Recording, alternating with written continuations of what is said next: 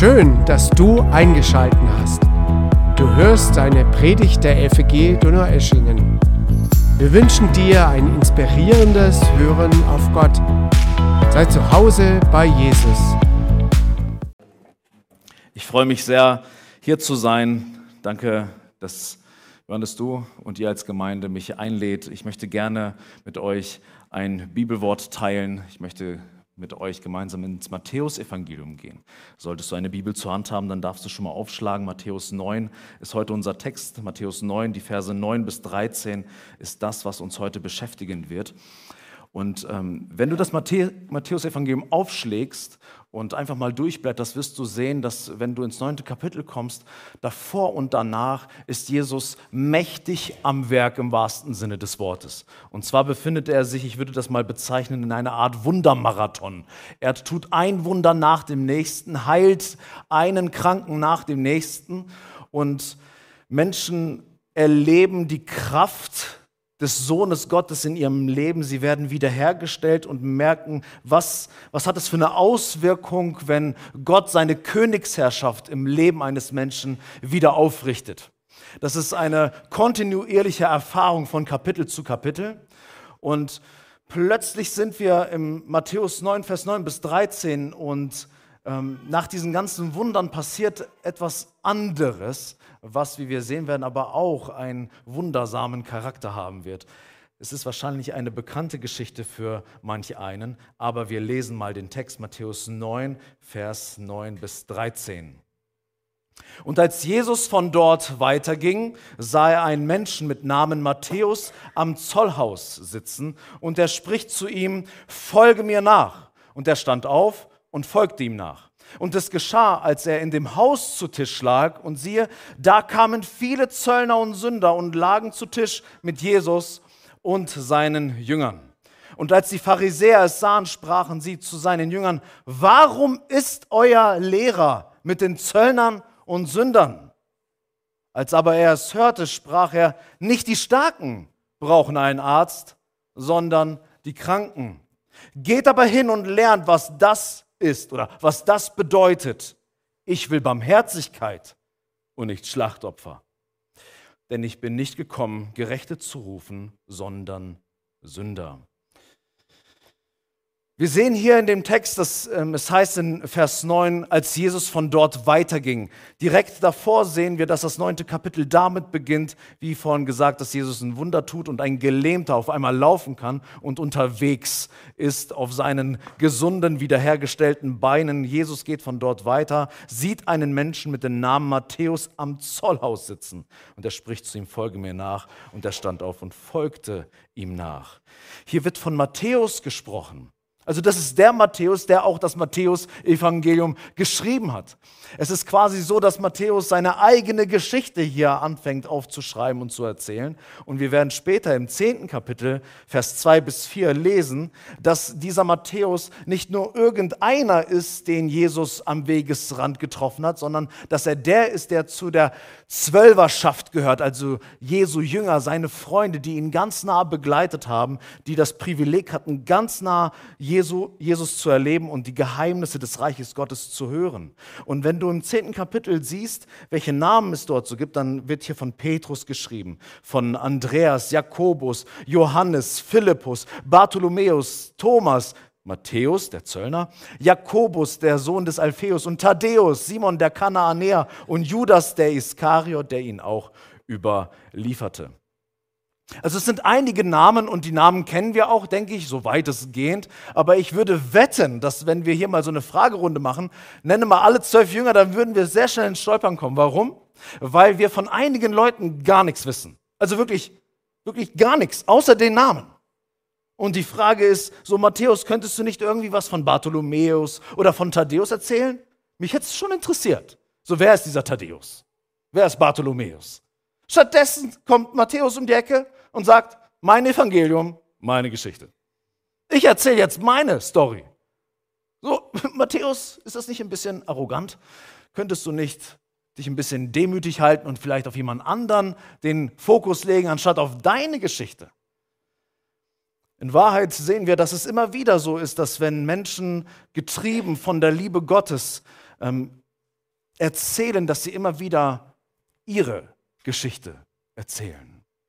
Das, was Matthäus hier tut, ist kein Einzelfall, sondern das geschieht immer wieder, dass Jünger von Jesus es wichtig ist, dass wenn sie kommunizieren, wenn sie reden, dass das Gegenüber weiß, wer ist dieser Jesus für mich?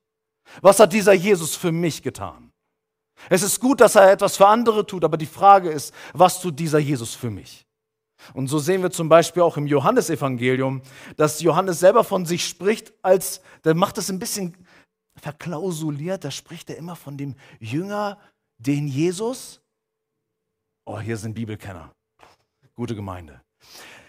Er schreibt dann immer von dem Jünger, den Jesus lieb hatte. Ja, Johannes, was ist denn das für eine Formulierung? Stellt euch vor, Johannes, euer Johannes. Euer Johannes würde, keine Ahnung, eine, eine, eine Historie schreiben über die FEG Donau-Eschingen. Und dann schreibt er darüber, dass der Johannes dann Pastor dieser Gemeinde geworden ist und er macht immer den Zusatz, das ist übrigens der Pastor, den Jesus lieb hatte. Dann würdet ihr das lesen, denken so, Johannes, du hast sie wohl nicht mehr alle. Das wird gestrichen. Aber Johannes war es wichtig.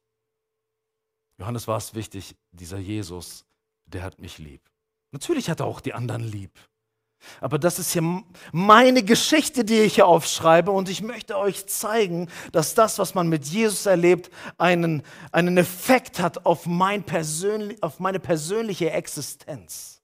Es bleibt nicht da draußen, sondern es geht richtig nah. Es geht richtig tief.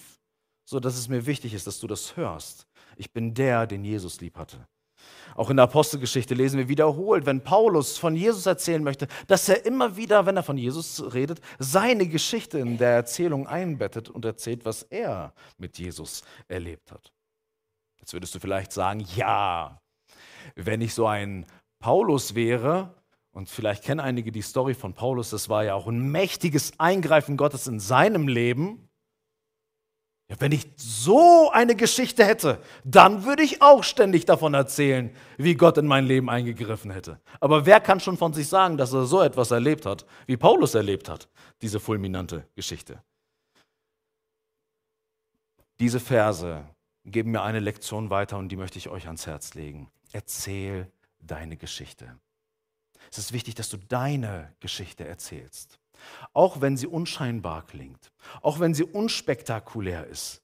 Matthäus war so frei, dass er seine Geschichte erzählt hat und seine Geschichte ist nicht speziell. Bei Matthäus passiert nicht viel. Die Geschichte von Matthäus ist ein Einzeiler. Jesus rief, ich folgte keine wundersame Begegnung, kein, kein Donner aus dem Himmel, keine Stimme, keine Engel, die einen gerade irgendwie dazu anspornen, jetzt diesem Jesus zu folgen. Nein, ich habe das Rufen Gottes wahrgenommen und ich bin einfach gefolgt. Das ist die Geschichte von Matthäus und sie ist recht simpel. Und es ist deswegen so interessant, diese leichten, einfachen, simplen Geschichten wertzuschätzen. Denn Matthäus ähm, beschreibt hier etwas sehr Schönes. Wenn du die Geschichte vor seiner Berufung liest, dann siehst du, dass Jesus zu dem Gelähmten sagt, steh auf und laufe. Und jetzt geht er zu Matthäus und er sieht ihn am Zollhaus sitzen und er sagt auch zu ihm, steh auf und komm mit. Also beide sind in einer Position, wo sie nicht in Bewegung sind und nicht in Bewegung mit Jesus Christus unterwegs sind. Und bei beiden greift Jesus in ihr Leben ein und tut das, was der jeweils, äh, die, die jeweilige Person besonders gerade nötig hat und braucht, um in den Fußspuren Jesus zu laufen. Bei dem ist es, bei dem Gelähmten ist es, dass ein krasses Wunder bewirkt. Bei Matthäus ist es recht einfach. Aber wir sollen hier sehen, Jesus einfach simpel nachzufolgen, ist von der Bibel her gesehen genauso spektakulär, als wenn du gelähmt warst oder blind warst oder taub warst und Jesus dich von dieser Krankheit befreit hat und du jetzt frei von Krankheit bist.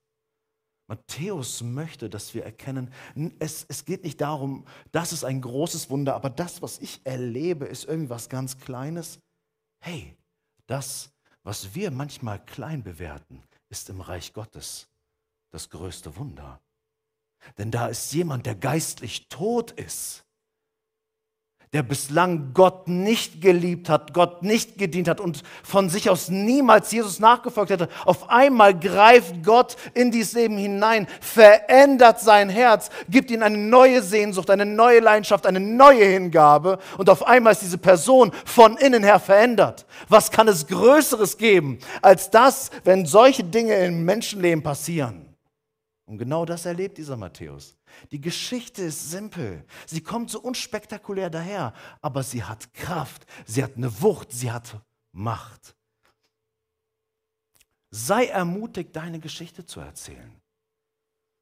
Ich habe zu wenig Zeit, jetzt da so tief hineinzugehen, aber ähm, vor, bevor ich äh, Pastor wurde, war ich in meinem, während meines Theologiestudiums im Gefängnis aber nicht als Insasse, sondern als Seelsorger und habe mit den Häftlingen viel über Jesus sprechen können. Und als ich dann so angefangen habe, mit Anfang 20 so ins Gefängnis zu gehen, dachte ich, meine Güte, wie soll ich diesen Knackis erzählen von Jesus? Also, ihr müsst euch vorstellen, ich bin so ein richtiges Christenkind. Quasi mit Heiligenschein schon zur Welt gekommen also meine, meine Biografie gibt nichts so her, wo ich bei einem Häftling irgendwie sagen kann, hey, weißt du, ich war ganz genauso wie du. Ich war so richtig in der Gosse und habe rumgehurt und gestohlen, betrogen und Drogen und Alkohol. Nee, ich war richtig behütet und auch ein recht gehorsames Kind. Würde ich sagen. Gut, dass meine Mama gerade nicht hier ist. Auf jeden Fall ohne Mist habe ich so gedacht, als ich dann äh, zum, zum Knast fuhr, dachte ich so, womit soll ich Eindruck schinden mit meiner simplen Geschichte? Ich bin mit neun Jahren zum Glauben an Jesus Christus gekommen, habe mich mit 14 getauft und bin jetzt Pastor. Ich habe erlebt, dass Gott die einfachen Geschichten gebrauchen kann, um Menschenherzen zu erreichen. Ich habe diese Geschichte erzählt und dachte, der hat keine Kraft. Aber immer wieder haben die Häftlinge mir gesagt, was du da beschreibst, wie deine Eltern zu dir waren, welche Harmonie und welchen Frieden ihr im Haus hattet, welche Wege du dadurch gehen konntest. So etwas hätte ich gerne gehabt. Aber ich hatte so etwas nicht.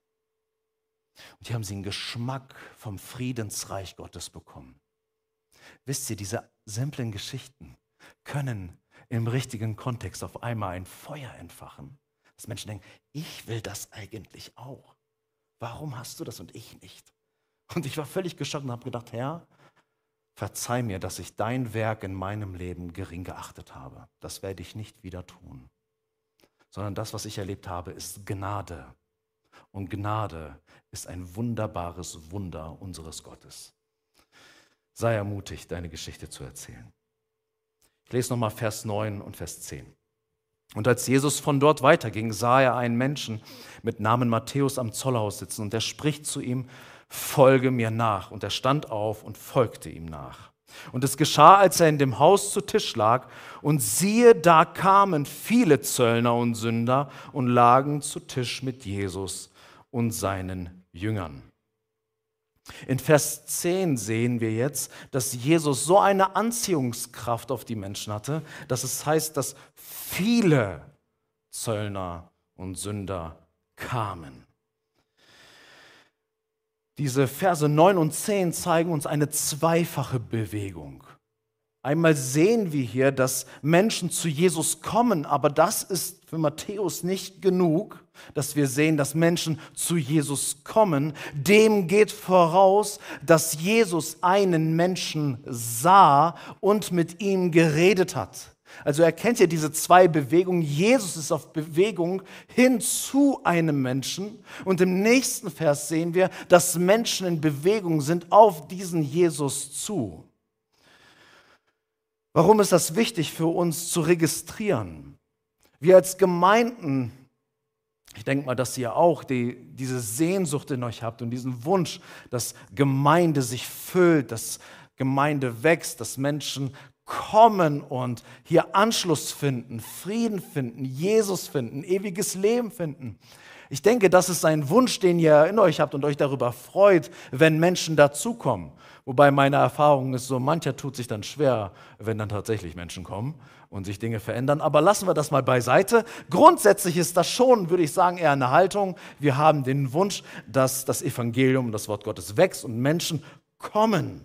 Nur die Frage ist, hast du auch den Wunsch, nicht nur, dass Menschen kommen, sondern dass Menschen proaktiv gesehen werden? Das Ding funktioniert nicht so, dass wir einfach unsere Hände in den Schoß legen und hoffen, dass ein Hunger in der Gesellschaft entsteht nach Gott und dem Reich Gottes und dass sie dann alle hierher watscheln und dann hier ihren Frieden finden, sondern dieser Bewegung geht voraus, dass Jesus unterwegs ist und Jesus Individuen sieht und nicht nur einfach vorbeischaut, sondern sie fokussiert und dann Begegnung hat mit diesen Menschen, die ihn noch nicht kennen, die ihn bislang nicht gesucht haben, die nicht nach ihm gefragt haben, die nichts von ihm gehört haben. Jesus geht. Jesus sucht. Die Antwort darauf ist dann, viele kommen. Wir, wir sehen hier, dass es sehr auffällig ist, dass suchende Menschen zu Jesus kommen. Aber vergesst nicht, Jesus war jemand, der die Menschen auch ge sucht und gesehen hat. Das Matthäusevangelium lehrt uns hier die Notwendigkeit, Menschen zu sehen. Und ich frage euch als Gemeinde, das mache ich jetzt einfach mal so fulminant, habt ihr dieses Bedürfnis in euch? Tragt ihr diese Sehnsucht danach, das, was ich gefunden habe, den Schatz, den ich gefunden habe? Ich möchte, dass andere diesen Schatz kennenlernen.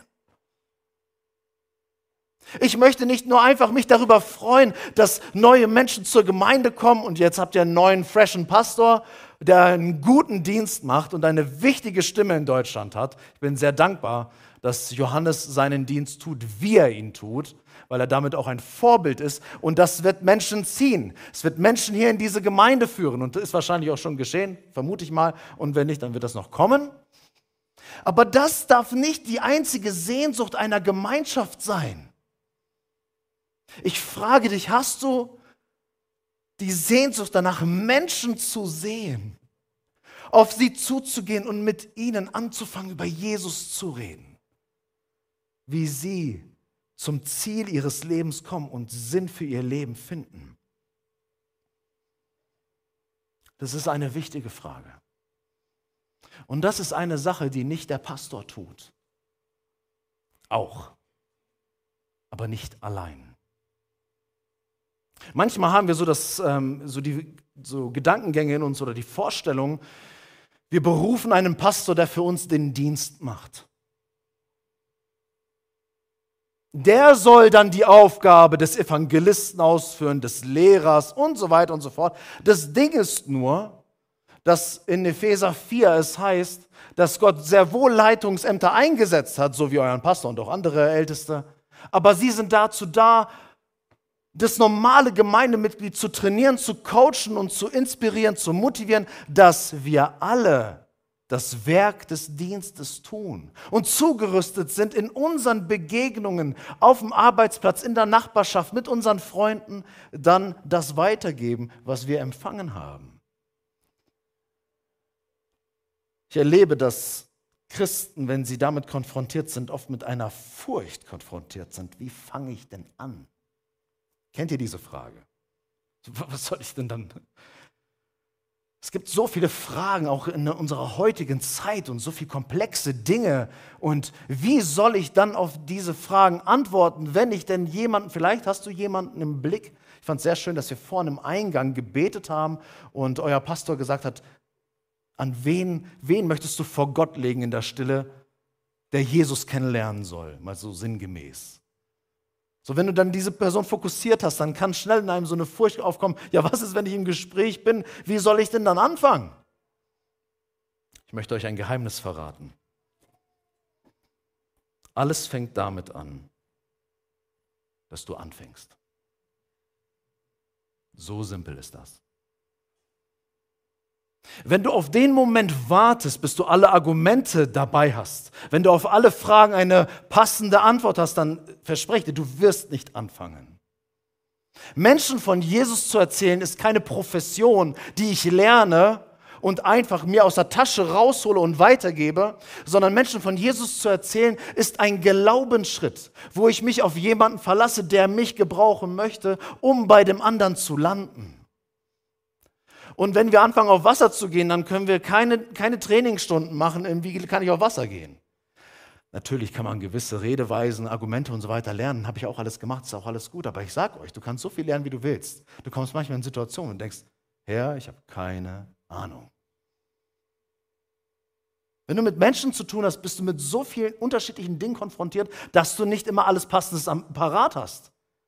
Glaubt mir, ich mache viel Seelsorge, viele Seelsorgegespräche. Wenn der, mein, mein Gesprächspartner erzählt, dann gucke ich ihn in die Augen und denke so, Herr, ich habe keine Ahnung, was ich sagen soll. Aber ich erlebe immer wieder, dass am Ende dieses Gesprächs Gott treu ist und er Worte der Weisheit und Erkenntnis schenkt. Und er es denen gibt, die danach fragen. Gott lässt sich finden, wenn wir ihn suchen. Und Jesus sagt in Matthäus 10, Vers 19 bis 20, es ist natürlich ein anderes Setting, was er hier beschreibt. Hier geht es darum, wenn wir vor Gericht stehen und überliefert werden. Wie sollen wir, was sollen wir dann sprechen? Dann sagt er, wenn sie euch aber überliefern, so seid nicht besorgt, wie oder was ihr reden sollt. Denn es wird euch in jener Stunde gegeben werden, was ihr reden sollt. Denn nicht ihr seid die Redenden, sondern der Geist eures Vaters, der in euch redet. Wenn du ein Kind Gottes bist, dann möchte ich dich daran erinnern und dir Mut machen. Du hast den Heiligen Geist als Geschenk empfangen. Strecke dich aus nach mehr und bitte den Herrn, dass er dich erfüllt mit dem Heiligen Geist. Dass er mehr Raum gewinnt in deinem Leben. Dass er dir, dass er dir Impulse gibt in deine Gedanken. Dass er seine, seine Treue erweist, seine Begleitung erweist in Situationen, wo du blank bist und nicht weißt, was du sagen sollst. Da sagst du, Herr, ich möchte jetzt treu sein. Ich möchte in Jesu Fußspuren laufen, aber das kann ich bekanntlicherweise nicht aus mir selbst. Wenn du versuchst, Jesus zu folgen aus dir selbst, dann wirst du scheitern. Deswegen sagt Jesus, ich lasse euch nicht als Weisen zurück, sondern ich sende den Geist Gottes. Als eine effektive Hilfe, als Tröster, als Beistand, der mit euch ist. Aber die Inspiration des Heiligen Geistes beim Reden wirst du erst dann erfahren, wenn du deinen Mund öffnest. Anders werden wir das nicht erleben, dieses Wunder, dass der Geist durch uns spricht und andere Herzen berührt. Ich möchte euch einen Vergleich geben, der das vielleicht äh, veranschaulicht. Das habe ich nicht gesagt, als du mich gefragt hast, was ich denn gerne mache, so hobbymäßig. Ich spiele leidenschaftlich gerne Saxophon. Und als ich angefangen habe, Saxophon zu spielen, hat, hat auch mein Lehrer gemerkt, ich habe da eine Begabung drin und so weiter. Und ich war ein exzellenter Saxophonspieler vom Blatt. Ja, also so wie euer Lobpreisteam ihre Zettel hier habt, wenn ich ein Notenblatt gehabt habe und dort standen Noten, ich kannte das Lied nicht, wurscht, ich war gut in Notenlesen und dann habe ich vom Blatt aus in der Regel spielen können. Und da war ich sehr gut drin und das wurde mir auch gespiegelt. Ich hatte einen Freund, der war schon einiges älter als ich und sehr erfahren im Saxophonspielen. Der hat regelmäßig im Jazzkeller aufgetreten, ist regelmäßig im Jazzkeller aufgetreten mit seiner Band. Und er hat mich eingeladen, in den Jazzkeller zu kommen und ich sollte auch mein Saxophon mitnehmen und dann sagte er zu mir, komm mal mit, wir gehen mal in den anderen Raum und dann sagt er, ich möchte, dass wenn wir gleich mit unserem Gig starten, mit unserer kleinen Jazz-Combo, dann möchte ich, dass äh, du mitspielst. Kein Problem, gib mir das Blatt und ich spiele mit. Und dann gibt er mir ein Blatt. Und dann ist es so bei Jazzliedern, so wenn du richtig Jazz spielst, dann hast du zwar die ersten drei Zeilen, sozusagen der Refrain, der festgelegt ist, und dann gibt es ein leeres Notenblatt. Ich so, ja, aber das, der Zettel ist nicht vollständig. Er sagt, ich weiß. Hier ist ja der, Teil der Improvisation, wo du dann aus dir heraus spielst. Das, was dir einfällt. Und ich möchte, dass du die Improvisation beginnst. Und danach folge ich und dann unser Trompetist, äh, oder Trompeter sagt man, glaube ich, ähm, dann Schlagzeuger, Cellist oder wie auch immer. Nee, das war der Bassist. Kontrabass, das war's, genau. Ich sage so, Nein, du hast, du hast keine Ahnung, ich habe in meinem Leben noch nie improvisiert. Ja, aber das kannst du ja heute starten. Das funktioniert nicht. Ich möchte, dass wir jetzt mal gemeinsam erstmal das Lied spielen. Ja, okay, komm, wir spielen das Lied und so weiter. Dann haben wir den Refrain gespielt. Ja, mir fällt aber nichts ein. Das wird schon. Ich habe gesagt, du bist völlig irre. Wir gehen jetzt gleich da raus und der Laden ist voll und ich soll dann improvisieren, aber habe in meinem Leben noch nie improvisiert. Das wird schon. Und dann gehen wir dahin. Ich hatte sowas von die Hosen voll, ja. Der Refrain war gut. Und dann kam ich. Und dann sollte ich improvisieren. Und ich hatte überhaupt keine Ahnung, wie das geht. Und dann habe ich irgendwann einen Ton gefunden, der zu dieser Tonart passte. Ich glaube, das war das D, das hohe D.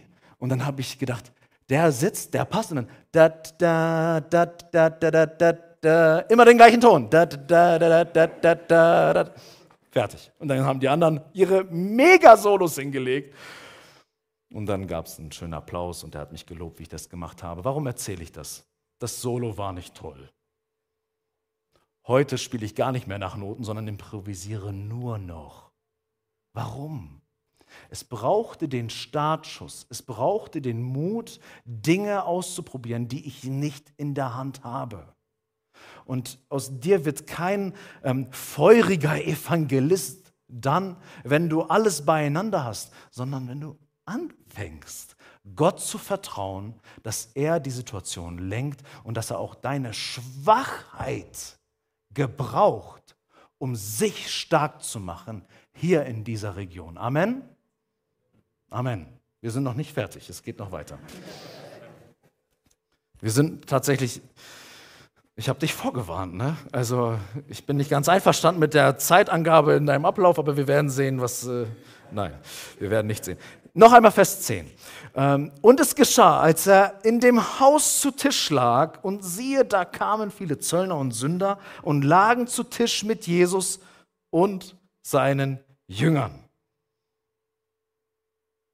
Matthäus war gerade am Zollhaus und er wird gerufen und jetzt wechselt die Szene. Jesus ist im Haus und Jesus liegt am Tisch mit Zöllnern, Sündern und seinen Jüngern. Wir sehen hier, ein Christ, ein Nachfolger Jesu tut das, was Jesus sagt. Folge mir, ich folge.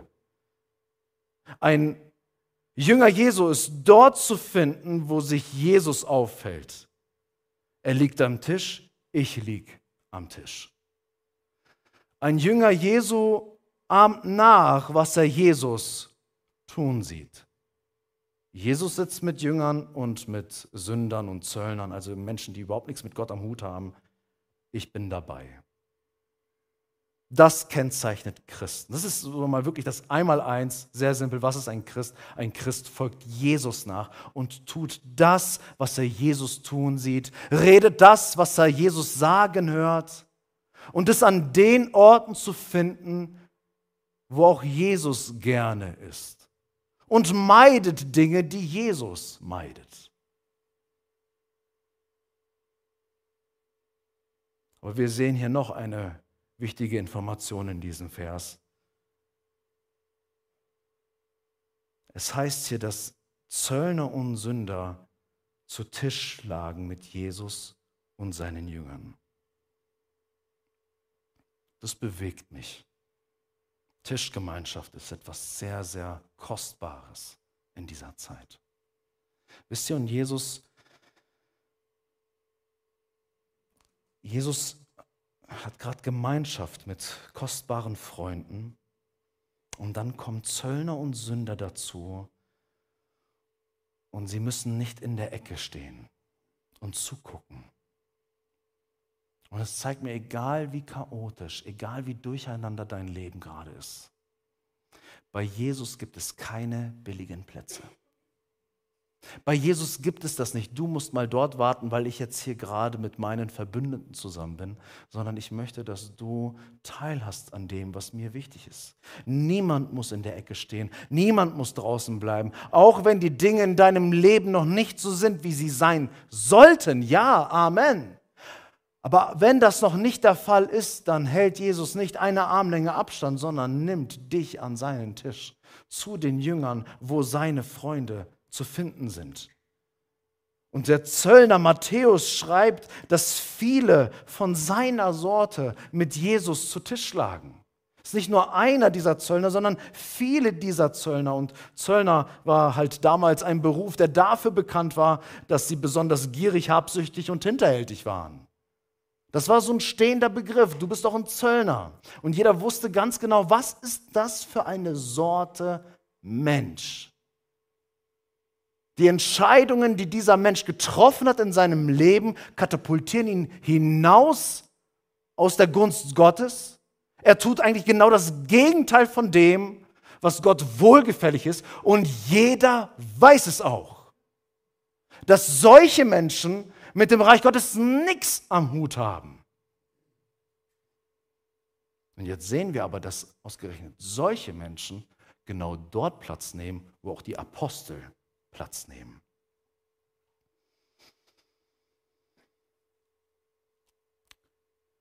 Vielleicht empfindest du dich auch manchmal so, so daneben. Merkst, dass Dinge noch nicht in Ordnung gekommen sind in deinem Leben. Und manche es gibt auch so manchen Christen, der damit zu kämpfen hat, in die intime Gemeinschaft mit Jesus zu kommen, weil er in einem Selbstvorwurf steckt und sagt, ich muss erst mal die Dinge auf die Reihe kriegen, ehe ich in die Gemeinschaft mit Gott einsteigen darf. Manchmal plagt es vielleicht auch einen Christen ein schlechtes Gewissen über Dinge, die getan sind, getan wurden, Dinge, die passiert sind und man empfindet Reue und dann steht man da und sagt, was soll ich jetzt damit tun? Und so mancher Christ entscheidet sich dann dafür zu sagen, ich muss erst mal warten, bis Gras drüber wächst oder bis ich erst mal beweise, dass ich es auf, auf die Kette kriege, dass ich mich wirklich besser und dass ich es wirklich verdient habe, bei Jesus zu sein. Diese Vorstellung gibt es bei Jesus nicht. Im Reich Gottes funktioniert es so nicht dass du dich erstmal angenehm machst, ehe du kommen kannst, sondern Jesus ist der Grund, warum wir kommen dürfen. Dass er uns angenehm macht in der Gegenwart Gottes. Wir müssen nicht erstmal beweisen und uns etwas verdienen, sondern wir dürfen frei kommen. Wir dürfen unverdient Gnade und Barmherzigkeit erfahren. Jesus wird später darüber sprechen, dass er der Arzt ist. Der Arzt trifft sich nicht alleine mit Gesunden. Der Arzt trifft sich mit Kranken, mit Menschen, die Hilfe brauchen. Und wenn du dich in einer Situation befindest, wo du denkst, boah, ich brauche eigentlich mega krass Hilfe, Jesus ist deine Hilfe. Versuch nicht erst wieder selber auf die Beine zu kommen, sondern hänge dich an diesen Jesus. Und schaff Hoffnung aus diesem Kapitel, aus diesem Vers. Jesus die Zöllner und Sünder waren an deinem Tisch und deswegen will ich auch kommen. Denn ich bin nicht viel besser als sie. Ich möchte kommen zu dir und ich möchte dein Arzt sein erleben an meinem Herzen. Ich möchte deine Barmherzigkeit erfahren. Aber lass uns eines nicht verpassen. Sünder haben nicht nur Gemeinschaft mit Jesus. Es heißt hier, dass sie Gemeinschaft haben am Tisch mit Jesus und den Jüngern. Das zeigt mir, dass die Gemeinschaft der Kinder Gottes, Christen, Kirche, Gemeinde, darf kein Ort sein, wo wir Berührungsängste haben. Wir haben auch in unserer Gesellschaft Lebensweisen, Lebensmodelle, Entscheidungen, die Menschen getroffen haben, die, unserer, die unserem Verständnis vom, vom christlichen Leben, von Ethik und Moral völlig zuwiderlaufen. Zu Recht, weil wir haben Werte und Standards vom Herrn bekommen. Nur das Problem ist, dass wir Christen dann manchmal in so einen Modus verfallen, dass wenn wir mit Menschen zu tun haben, die völlig konträr zu dem Leben, was wir für wahr und gut und gesegnet halten, dass wir anfangen, Berührungsängste zu entwickeln und wenn sie in unsere Nähe kommen, dass es uns eigentlich eher abstößt und anwidert. Und wir sie nicht so gern ganz nah an uns haben wollen. Ja, Gottes Liebe ist für alle da, aber erstmal, wenn du so bist wie ich, dann. Nee, so funktioniert das nicht. Kirche ist kein Ort mit Berührungsängsten. Und wenn ihr so ungefähr seid wie ich, dann wisst ihr, wovon ich rede. Ich habe sowas. Wenn, wenn ich eine äußere Erscheinung sehe und dann schnell, schnelles Urteil, pff, mm, oh. Jesus forciert Zumutungen für seine Jünger. Jesus hat das Konzept von Gemeinde so gemacht, dass es uns herausfordert, dass, es, dass wir in schwierige Situationen kommen und denken, Jesus, bist du dir sicher, dass du diese Person in deinem Team haben möchtest, wenn ich dabei bin? Denn mal ehrlich, es ist nicht so, dass diese zwölf Jünger, die Jesus gesammelt hat, und es waren ja noch mehr eigentlich in seiner Gefolgschaft, aber nehmen wir mal nur diese zwölf, da sind solche unterschiedlichen Charaktere, die sich eigentlich nicht mit ihren Hintern angucken wollten und waren auf einmal im Team Jesus zusammen und sollten ihm auf Schritt und Tritt folgen. Jesus, das kann nicht funktionieren. Wir sind viel zu unterschiedlich. Ja, herzlich willkommen im Reich Gottes. Hier kommt die Unterschiedlichkeit zusammen und die Liebe Gottes ist das, was uns verbindet. Natürlich teilen wir dann in der Folge auch gemeinsame Werte und wir werden verändert in das Ebenbild Christi gemeinsam, aber es fängt doch irgendwo an. Es fängt doch irgendwo an. Ich muss doch zugestehen, dass ein Mensch irgendwo starten muss. Und nicht jeder startet so wie ich, geheiligt mit heiligen Schein aus dem Mutterbauch heraus und los geht die Fahrt sondern manche Menschen sind so dermaßen in der Gosse. Was ist, wenn sie hier sind? Was ist, wenn sie unsere Gemeinschaft erleben? Spüren sie Liebe und Annahme und Freundlichkeit? Das ist echt eine Frage. Das ist echt ein Thema und ein Ding. Wir schwadronieren als Christen echt mächtig von der Liebe. Aber wenn es darauf ankommt, merke ich, wie wenig ich dazu bereit bin, wirklich den Preis zu zahlen für diese Gemeinschaft? Was ist, wenn Menschen kommen, die stinken, die dreckig sind, die alkoholisiert sind? Was ist dann? Wir haben jemanden in unserer Gemeinde, den hat Gott mächtig herausgerettet aus dem ganzen Drogensumpf. Und der ist jetzt mit einem Team jede Woche im Drogenviertel in Freiburg und der, der karrt ständig in unseren Gottesdienst Drogenabhängige an. Und wir lieben es, dass sie da sind. Wir lieben es. Es ist so wichtig, dass sie da sind. Wo sollen sie sonst hingehen? Von wo soll Licht kommen? Von wo soll Hoffnung kommen? Wenn nicht von denen, die das Licht in sich tragen.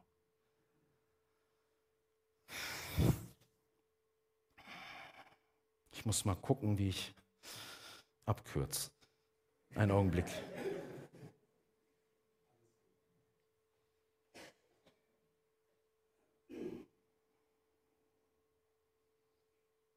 Wisst ihr, ähm, das Ding ist nicht äh, nur, dass Jesus möchte, dass wir in Gemeinschaft mit, mit, mit Menschen sind, die Jesus nicht kennen, sondern Jesus möchte auch, dass diese Sünder und Zöllner in Kontakt kommen mit den Jüngern. Warum? Denn sie sollen lernen von ihnen, wie sie mit Jesus umgehen. Versteht ihr? Das christliche Leben ist kein Ding, ich und mein Jesus. Das ist gut, wenn du deinen Jesus hast, aber das ist mehr als dein Jesus. Ich bete nicht mein Vater im Himmel, sondern unser Vater im Himmel. Jesus hat sich nicht versprochen, als er so gebetet hat. Also wir sind eine Gemeinschaft, wir gehören zusammen. Du bist kein Solo-Projekt, sondern du bist eingebettet in ein Bündnis, was viele kennt. Deswegen ist Gemeinde auch so enorm wichtig. Es ist keine Option, wir sind kein Verein und wir kommen hier nicht zusammen, weil wir irgendwie nichts Besseres zu tun hätten, sondern weil wir die Idee Jesu kennen. Wir brauchen einander und lernen voneinander, wie interagierst du mit Jesus? Was hast du mit dem Herrn erlebt und wie kann ich von dir profitieren? Welchen Weg bist du mit deinem Gott gegangen? Wie kann ich davon lernen? Wie kann ich partizipieren und damit einsteigen? Wie kann ich meine Erfahrung fruchtbar machen in einer Gemeinschaft, dass andere ermutigt werden? Hey, wenn Waldemar das erleben kann, dann nicht erst recht. Und deswegen möchte Jesus, dass die Sünder auch die Jünger kennenlernen, weil die sind ja auch nicht ganz sauber immer gewesen. Ja, wie, wie interagieren die mit Jesus? Welche Fragen stellen die? Was haben die schon gelernt? Welche, durch welche Prozesse sind sie gegangen? Und die müssen in diese Gemeinschaft kommen. Sie sollen lernen an Beispielen, an Vorbildern. Wenn du Christ bist, sage ich dir eins, du bist berufen, Vorbild zu sein. Vorbild für andere. Egal wie viel und wie weit du schon gelernt hast, du hast etwas zum Weitergeben. Wenn du eine Begegnung mit Jesus Christus hattest, dann hast du etwas weiterzugeben, auch wenn es wenig ist. Lass uns mal in die letzten Verse gehen. Vers 11. Und als die Pharisäer es sahen, also keine Sorge, wir werden nicht im gleichen Tempo jetzt durch diese Verse, die letzten drei Verse gehen. Und als die Pharisäer es sahen, sprachen sie zu seinen Jüngern, warum ist euer Lehrer mit den Zöllnern und Sündern? Wisst ihr, was ich hier interessant finde? Es heißt hier in Vers 11, die Pharisäer sahen etwas. Wenn du deine Bibel auf deinem Schoß liegen hast, siehst du in Vers 9, dass die Geschichte damit begonnen hat, dass Jesus jemanden gesehen hat. Also Jesus sieht etwas und die Pharisäer sehen etwas. Eigentlich sehen sie exakt das Gleiche, und zwar Zöllner. Jesus sieht Zöllner, Pharisäer sehen Zöllner. Aber die Reaktion darauf, was sie dort sehen, kann unterschiedlicher nicht sein. Wenn Jesus solche Menschen sieht, dann ist er voll gepackt von Mitleid, herzliches Erbarmen, der Wunsch nach Gemeinschaft. Du bist gottlos im wahrsten Sinne des Wortes. Dich will ich kennenlernen. Dich muss ich bei mir haben. So reagiert Jesus, wenn er Menschen sieht. Die Pharisäer zeigen hier, dass sie einen sehr religiösen Geist haben, der auch in einigen Kirchen rumwabert. Wenn religiöse Heuchler Menschen sehen, die Gott nicht kennen, empfinden sie Abneigung, Überheblichkeit und den Wunsch nach Distanz. Mit denen will ich keine Gemeinschaft haben. Mit denen möchte ich nichts zu tun haben. Doch Jesus wird später im Matthäusevangelium sehr klare Worte finden zu religiösen Heuchlern, indem er in Matthäus 21, Vers 31 sagt, Jesus spricht zu ihnen, wahrlich ich sage euch, dass die Zöllner und die Huren euch vorangehen in das Reich Gottes.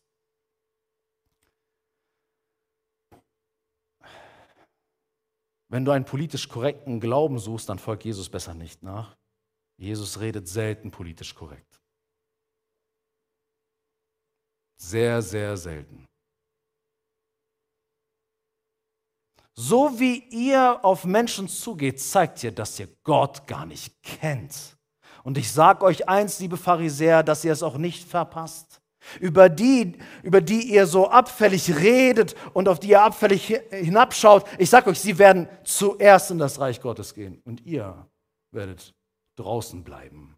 Ihr werdet leer ausgehen, weil ihr zeigt, dass ihr die Liebe Gottes nicht nötig habt, ihr die Liebe Gottes nicht kennt und auch nicht aus ihr lebt. Diese, diese Zeilen fragen mich, was sehe ich und wie sehe ich? Was regt sich in mir, wenn ich Menschen sehe? Es gab damals die Sitte, Zöllner aus den Synagogen, also aus den Gotteshäusern damals, Zöllner aus diesen Synagogen auszuschließen. Das war eigentlich der normale Vorgang. Die wollen wir nicht in unserer Gemeinschaft haben. Und seht ihr hier, was hier passiert? Die Pharisäer sahen es und sprachen zu wem? Die reden nicht mit Jesus. Die reden an Jesus vorbei und versuchen, die Jünger zu manipulieren. Wollt ihr wirklich mit diesen Leuten zusammensitzen? Wollt ihr euch nicht eher distanzieren, so wie man das macht? Wollt ihr euch nicht uns angleichen? Wollt ihr nicht in unser Team lieber kommen und nach unseren Spielregeln spielen? Ihr wollt doch nicht etwa Jesus folgen.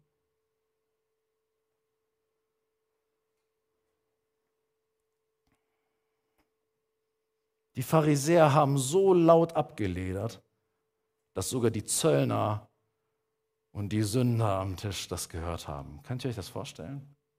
Das heißt ja später, Jesus hat es gehört. Die sind im Raum und die fangen an, laut über diese Leute zu reden, so dass sie das hören können. Was, was trifft er sich da mit diesem Gesocks? Ich stell dir mal vor, du bist dieser Zöllner, der da sitzt am Tisch und genießt gerade Gemeinschaft und hörst jemanden so reden über dich. Wie krass ist das denn? Gott sei Dank sind wir nicht so wie die Pharisäer. Wir sind so klug, dass wir solche Worte nicht sagen. Aber mit unserem Verhalten können wir genauso laut predigen. Mit unseren Blicken können wir lauter schreien als mit unserer Stimme. Was empfinden Menschen, wenn sie in unserer Gegenwart sind?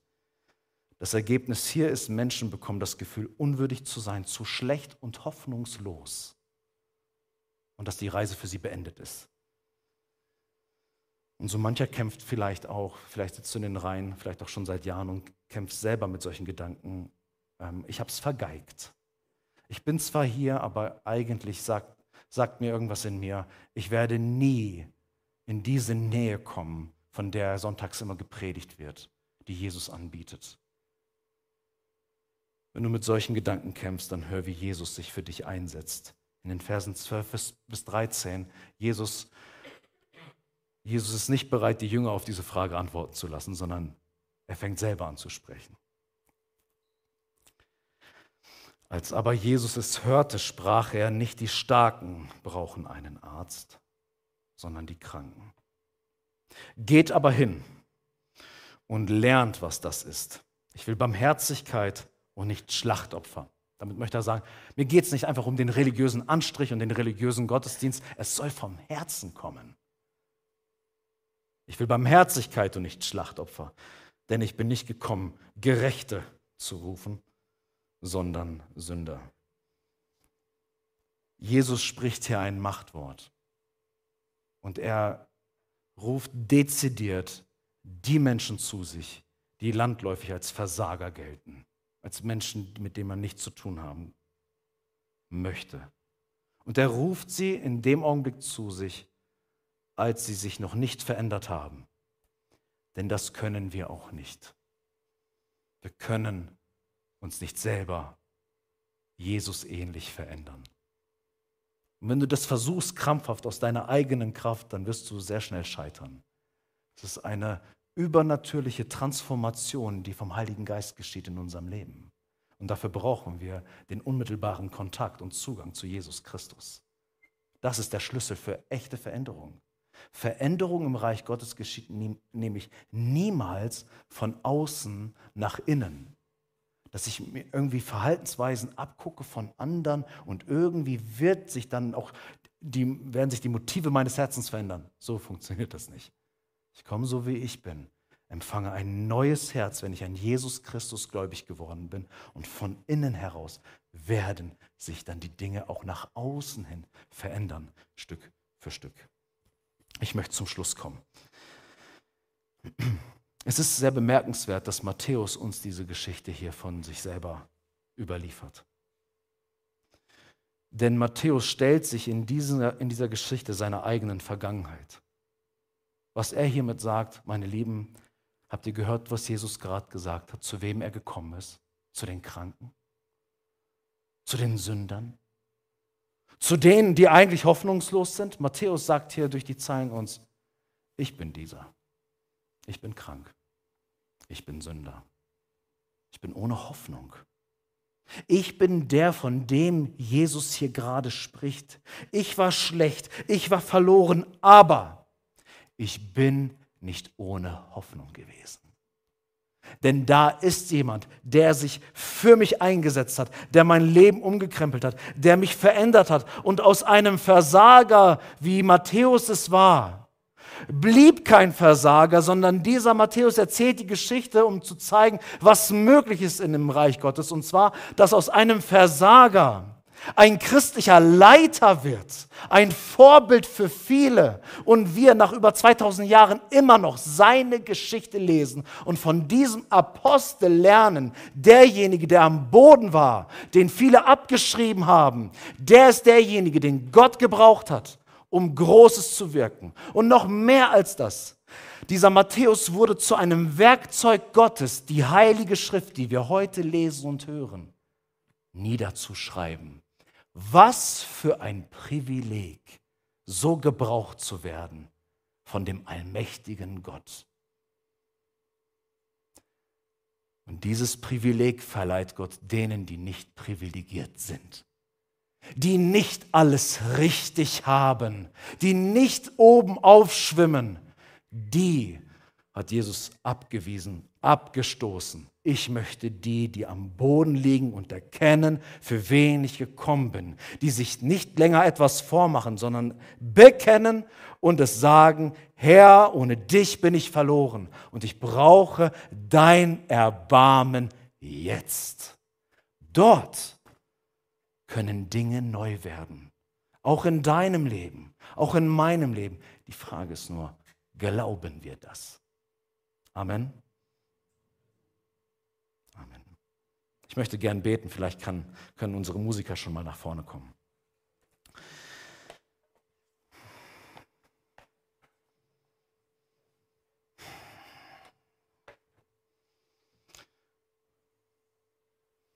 Danke, Jesus, dass wir in dir sehen, dass du voller Erbarmen und voller Güte und voller Menschenliebe bist. Und Herr, wenn ich mich diesem Text stelle, dann merke ich immer wieder, dass du anders bist als ich, anders bist als wir. Von unserer Natur heraus würden wir nämlich oft anders reagieren und tun es auch. Selbstüberschätzung, Verdammnisgefühlen über andere und Stolz, Arroganz. Jesus, du bist so ganz anders. Ich danke dir, Herr, für diese gute Nachricht, dass wir dir nicht irgendwie ein Schauspiel abliefern müssen. Ich danke dir, dass wir nicht uns erstmal angenehm machen müssen, um in deine Gemeinschaft zu kommen, sondern dass wir an diesem Bild, was wir heute uns angeschaut haben in Matthäus 9, ganz praktisch sehen können, was es bedeutet, in der Gemeinschaft des lebendigen Gottes zu sein. Und zwar zu Jesus zu kommen, sich bei Jesus zu bergen und darauf zu vertrauen, dass du all das, was wir schlecht gemacht haben, dass du das auf dich nimmst. Mit Matthäus 9 ist es ja nicht vorbei, sondern die Geschichte geht weiter. Und am Ende sehen wir, warum du das machen konntest. Weil du alles Versagen, alle Schuld und alle Sünde, alle Rebellion, die in unserem Leben da ist, weil du sie auf dich geschultert hast und den Preis dafür bezahlt hast. Dass wir unmittelbaren Zugang zum Vater im Himmel haben dürfen. O Herr, ich bitte dich, dass diejenigen, die noch auf Abstand zu dir unterwegs sind und denken, ich kann erst dann wieder nahen, wenn Gras drüber gewachsen ist oder wenn ich bewiesen habe, dass ich es doch drauf habe, dass du das heute zerbrichst und wir erkennen, dass du gnädig bist und dass Gnade per Definition immer unverdient ist. Danke, Herr, dass wir nichts leisten brauchen, um geliebt zu werden von dir. Danke, dass du alles geleistet hast. Danke, dass du uns gesehen hast. Danke, dass du uns heute siehst und uns durch dein heiliges Wort ansprichst. Herr, gib uns ein gläubiges Herz, dass wir antworten und sagen, ja, Herr, ich will bei dir sein. Lass mich deine Liebe erfahren. Ich will selber Zeugnis geben davon, dass du mein Herz berührst und dass ich der Jünger bin, den Jesus lieb hat. Herr, gib uns diese Gnade. Danke, dass du allen gibst, die aufrichtig bitten und dass alle finden werden, die aufrichtig suchen werden. Amen.